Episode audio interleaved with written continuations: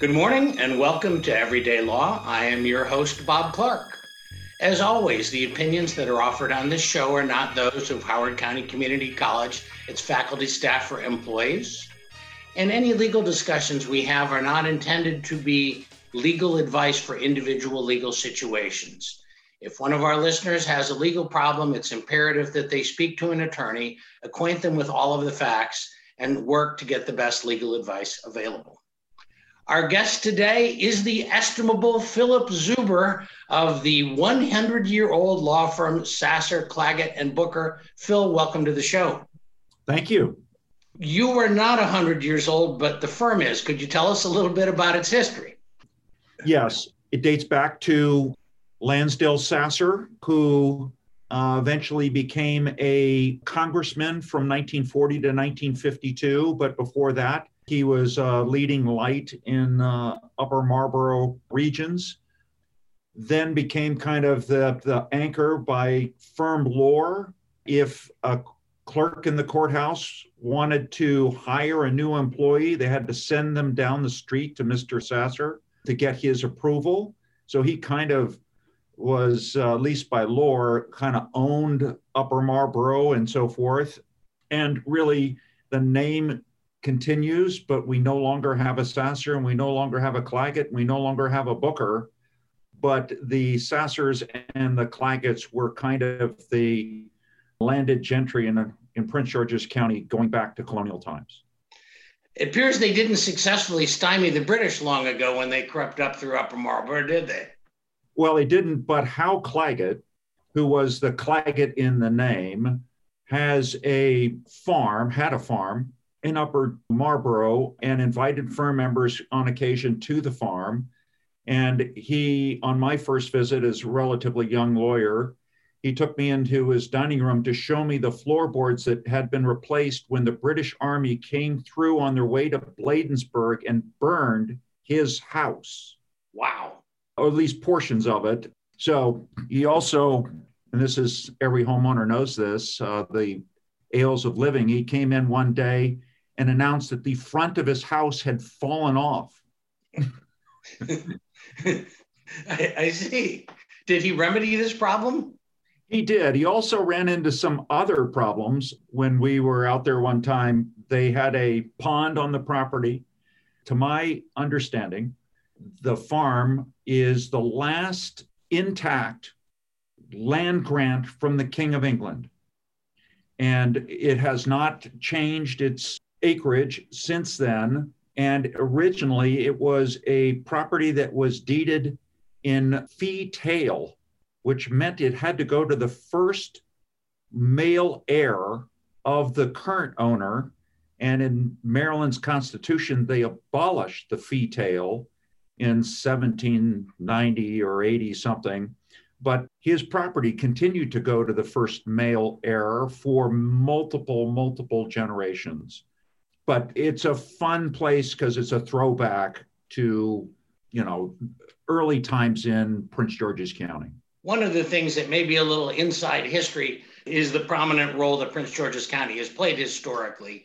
That Howard County, being a relative newcomer county, may not have been around, but there's tremendous events that took place there, uh, even associated with the the Lincoln assassination, too, that people crept their way down there to get away and were aided and abetted by Prince George's Countyans, as I recall. They were.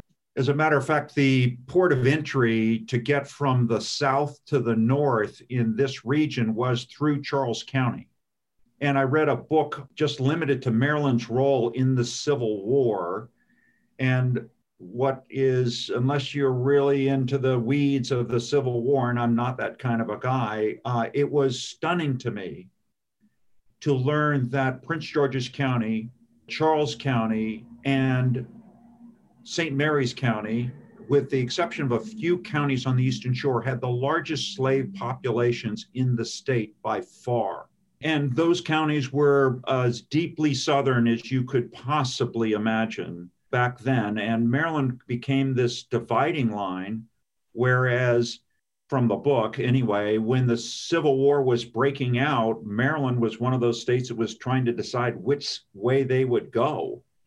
And the Maryland legislature decamped from Annapolis and held the legislative session in Frederick because Frederick and Howard County and the counties north had been settled by a number of uh, German waves of immigration, and they were virulently abolitionist.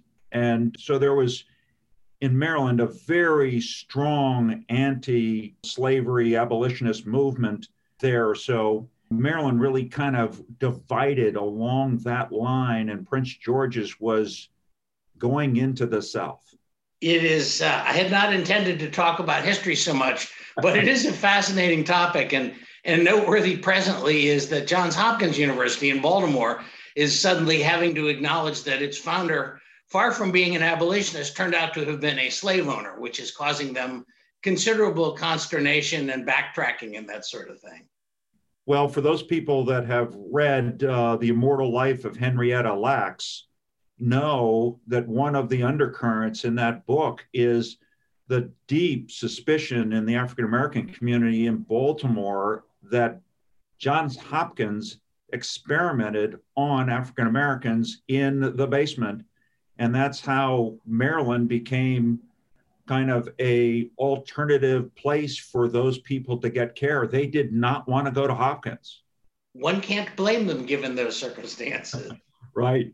Also, I know from wandering around Baltimore that if you're on Federal Hill, you kind of see that the Union soldiers were implanted there to make sure the indigenous citizenry didn't help the South, and that there were clashes with some regularity in Baltimore between the, the Army of the Potomac, the Northern Army, and, and the locals. Apparently, and I'm not a Civil War guy, but apparently one of the armies from Massachusetts was involved in a kind of a long transport down to join troops down here. And I think the end of their train ride was in Baltimore or close to Baltimore. And then they marched through the city and were attacked.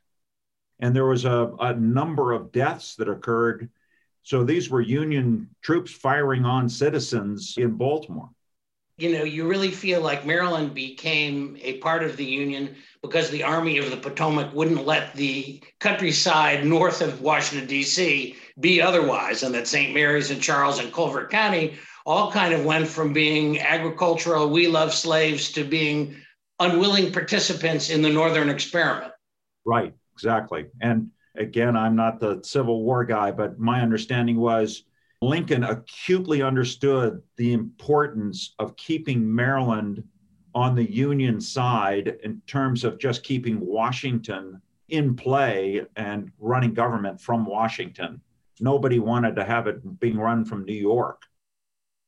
And circling fully back to our initial discussion of Prince George's County, the British crept up during the War of 1812 through Prince George's County, came into the city, burned down the White House, and caused havoc and so I have a feeling Lincoln was learning from past experience. right. They apparently went through Bladensburg and tore up Bladensburg well. So early Prince George's County uh, felt the pain of the British.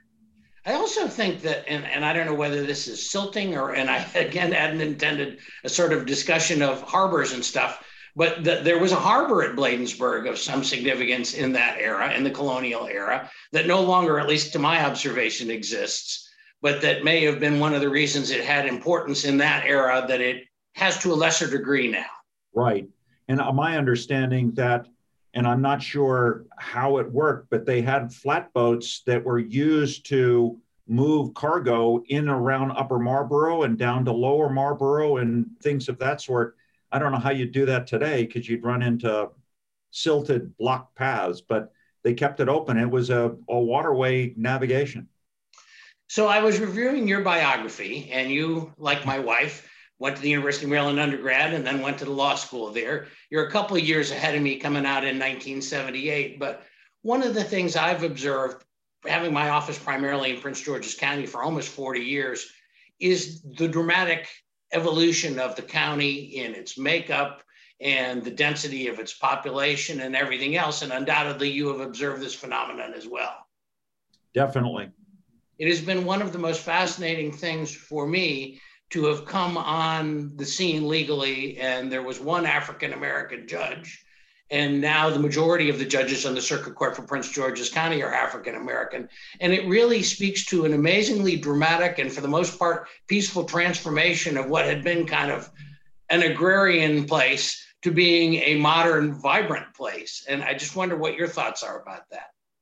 Well, on the tremendous good news front, the judiciary in Prince George's County reflects the population, and it didn't for a long time. And I 100% get that the large body of citizens in Prince George's County would get the feel that they weren't going to a place where they were going to get justice because the whole courthouse vibe was a white, organized, controlled, and maintained uh, system. And, you know, that was the system I came from. I grew up in California. So the whole Maryland history thing is not something I grew up with or knew anything about and came to learn it as I became a young lawyer here. And it was eye opening. So, how do you think that that was so successfully accomplished? I mean, is this something that is we've had leaders with foresight? Is this judicial elections exist? So it isn't just an appointee of the governor, or do you have any views on that? Well, I think that Paris Glendening had a major impact in shift there. And having been the county executive in Prince George's County for eight years, you also had Wayne Curry, who was in there. So, and I think legislative delegations became more empowered as the elected shift came in Prince George's County and more political power could be exerted on the governor to make the judiciary more reflect its citizenry, which I think is a super healthy thing. Absolutely. For those in our audience who don't know who Paris Glendening is, because his governorship probably terminated before they were born, he was not only the governor of the state of Maryland and the Prince George's County executive, he was also a government and politics professor at the University of Maryland College Park, whom I took, you may well have during your era there, I don't know, but was really quite an influential figure in sort of a low key way. Very much so. And he made it his mission to change some of the status quo, and he did in a dramatic way. It's also been fascinating to see Prince George's County go from being an agricultural place to being a place that has a tremendous amount of sort of modern technology industries and a place where the median income of the almost a million people is so much higher than it was back in the era when I started being a lawyer 40 years ago. Yeah, and kind of the interesting byplay on that is that our law firm, as I was told by Jim Booker, my former law partner, is in the 60s. Builders came out and began to build out Seat Pleasant and all of those communities that became places where African American groups, not initially completely, but late, certainly later, could plant and have a home that wasn't out of reach for them economically at the times. So I think that the, like most cities in America, the build out of suburbia provided an opportunity for a bigger footprint for people to change the character of Prince George's County. So let's just turn our attention briefly to your career. I mean, I always think of you as being at Sasscer-Clagett, and perhaps you were born there. I don't know and you know some of the older gentlemen who are no longer with us literally and otherwise retired i clashed you know in a polite sort of old school upper marlboro way with them back in the days. But but how did you get started in the law? What brought you to the law? What keeps you in the law? I grew up in outside of la and then when i was just short of 16 went to a church high school in philadelphia and they had a boys' school and a girls' school. So your classes were entirely separate, one campus. So you, the girls and the boys got to socialize. And I met my wife in high school at that locale. She was from Linthicum Heights outside of Baltimore. Yeah. Went to high school there, went to, they have a college on that campus. I went there and then came back down here to Maryland. And when I was 19 and she was 20, we married. We're still married. That's wonderful. Uh, and I worked as a house painter, and she finished her college. Then she went to work as a art director uh, in a nursing home, and she put me through college, and then went to undergraduate. We lived outside the campus at uh, College Park, and then went to law school. And I, when in law school, having no connections and no contacts, and didn't know how to work the whole system. I just wrote letters to law firms saying, I'm a young person in second year law school, would like to work for you. And Audrey Melbourne in Laurel and her partners hired me out of in second year law school. She became the first woman judge in Prince George's County. She was a brilliant, brilliant trial lawyer. And after she got on the bench, one of the other partners at the law firm, Phil Nichols, who became a circuit court judge, sure. happened to have a medical malpractice case where he represented a physician who had no insurance, which was not normally the kind of case Phil would have. So I was a year out of law school and had a chance to try a medical malpractice case with the senior partner at my current firm, Sasscer Claggett, Charlie. Who then? Charlie Channing was defending. Charlie. And when that case concluded, he offered me a job. And that's how I landed at Sasscer Claggett to do the work that I've been doing for the rest of my legal career. That's a fascinating little tale. I, you know, I'm just enough younger that I didn't know Audrey Melbourne until she was on the bench and, and was quite a character in that era. I remember talking about her horses and stuff. One of the things that was amazing about Upper Marlboro in that era is you really would come in and the judges would be talking about duck hunting or different things. And because my name Clark is common and there were some prominent lawyers named Clark, I remember them saying, Well, how's your daddy, Bob? And kind of going through this thing about how was his deer hunting? And of course, my father's never been deer hunting in his life. He was just a quiet intellectual who sat around and read all the time. But I was also cagey enough not to want to jinx my thing. And oh, my dad's fine, Judge so and so. And it, it was just a different place in that era. And I mean, I'm glad of the transformation, and I have dear friends on the bench in Upper Marlboro and who've gone on to the appellate courts. And so I think it's for the better, but it was sort of a surreal experience. I, I, didn't know anybody. I'd gone to law school at the University of North Carolina. So I came up with no connections, wrote a couple letters, got a job, and the next thing I knew, I was going to court. So, it, you know. Well, my opportunities to connect with judges was because I had worked for Audrey Melbourne and I now work for Charlie Channing, both of whom were well loved social critters that had a kind of a comfort with all of the judges. So if you could just mention either one of those names, you kind of got in the door. And that was my portal, not through charm or anything else, was, you know, just have a connection with those two well loved people. One could do far worse. Yes.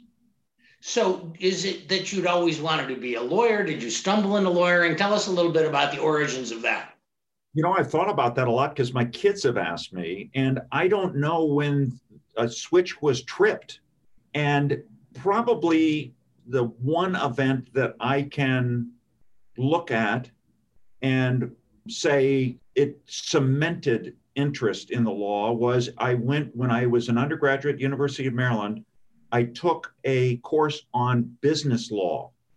And it was kind of just a, a wing it because I was an American studies major.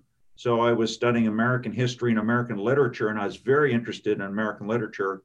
I took this course and I really enjoyed the challenges that that course and it kind of locked me in saying this is something that intellectually uh, really fits with my kind of mental framework. So, did you have any family history of lawyering? I was the first to complete college in my family. That's fantastic. Yeah. You've done well with it. My father was a milkman. You know? it's such an, an anachronistic sort of description of a profession. You know, that it's when we were kids, there were milkmen. When my mother was raised, my grandfather was an iceman, that kind of stuff. That you just, it seems inconceivable unless you see it in a movie. Yeah, which makes me harken back to when we went out to Hal Claggett's farm way back in the day. They had an outside location in the ground, and they would have one of those ice cutters come in, cut the pond ice off, and put the ice in this underground area where they would also put fruits and vegetables. And according to Hal, it would stay in the 40s to low 50s in that throughout the summertime. So the wow. kids would all beat it down there to cool off in the hot, humid Maryland summers. So ice cutting tradition is a good one. No, it, it is. It served my grandfather well. He had seven kids with that successfully. So, you know, and that was during the depression. So that, that was things were sort of rough. Yeah. So how do you like being a lawyer? I like it. So I've spent my whole life being a litigator, as you have you, and there's in a way less rewards with litigation, I think, than a lot of other lawyering where you can really, really help people. I have had litigation cases where they were extremely rewarding. You know, I've done basically defense work most of my legal career, but there was one occasion where a family came to me whose daughter was delivering Christmas gifts a few days before Christmas to a fire station and in Charles County went through a green traffic light and was struck by a Charles County police officer and killed. Oh gosh. So Charles County blamed her for going through the light that she didn't stop because there were lights and sirens and and so forth. And that was a case where, as you know, because of this Maryland state government uh, tort claims act had limitations on your recovery, they were never going to get compensated for the death of their daughter, and they didn't care. And as a matter of fact, we ultimately got a settlement in that case, that, and they gave every penny away. But just to show you how egregious, as we developed the facts and found out what really happened, I, as the plaintiff, filed a motion for summary judgment on liability and was granted. Wow. And they, we were able to show that this, although Charles County had blamed her for coming into the intersection, the police officer had been called off pursuit, was going 90 miles an hour, had come through this light, and interestingly learned that in uh, foggy conditions, the sound of a siren winds up being behind the vehicle when it gets a north of 80 miles an hour. So she literally could not have heard and did not see this approaching police car when she entered the intersection. So there was no contributory negligence on her part, and it was just an egregious cowboy move by them. So those are one of those rare situations where this family who was grieving and didn't and felt like their daughter died and was being accused for causing the accident something needed to be set right. And those are the rare times where you really feel like you did something. Whereas most of the time in personal injury litigation it's just an end result and it's about money. And it really isn't for me a lot of reward that gets attached to that you do a good job and you want your clients to be satisfied and feel like you gave them the best representation available to you, but not a lot of kind of emotional reward in a lot of what we do. There is a lot of emotional or more emotional reward in doing things that's kind of outside of litigation. And I am also working as general counsel for a college mm-hmm. in Pennsylvania. And I got myself admitted in Pennsylvania to do that. Good for and you. You know, they're facing issues involving the pandemic and all kinds of things. And everybody's facing in the same direction and want to accomplish the same result. That's very different from litigation, where people were oppositional with each other. And having kind of everyone trying to get to the same place, although people can disagree how to get there, but people want the same results, is a much more satisfying on a regular basis than litigation can serve. Don't mean to seem grumpy about the work that I do. I'm happy to do it. But in terms of kind of what keeps me going more and more as I've gotten older, it's trying to make people feel like you've made a difference for them. That's a beautiful sentiment. And unfortunately, we are nearing the conclusion of this segment discussing Phil Zuber and his contributions to the legal community. I would like to thank you because despite the fact that we are, for all intents and purposes, on the opposite side of the coin in litigation, although I don't remember whether we've ever really litigated a case, that you are a person who has always been so straightforward and honest and knowledgeable that my law partner, Alan Steinhorn, who's been a frequent guest on this show, and I, when we scratch our head and don't know what else to do, we say, well, let's call Phil Zuber and see what he has to say. And I just personally want to thank you for your assistance. That there's this kind of assumption by clients, I think, that lawyers know what they're doing all the time and know the answers to every question. And I've been doing this not quite as long as you, but it'll be 40 years in May. And there are just times, even to this day, where I'm not quite sure what the best path is or what even all the alternatives are. And you have helped clarify that a great deal. And I'd just like to thank you personally for that, Phil. Well, thank you, Bob. And I should also say it is the collegiality of our profession that is also a great reward. And having those conversations and talking about the law and what we can do and how to do things is another joy that we all, I think, feel when we can have professional collegial conversations. And you and others really uh, help bring that joy, I think, to lots of people. Well, thank you, Phil. This has been Everyday Law. I'm your host, Bob Clark. Have a great week and happy holidays. Thank you. Thanks, Bob.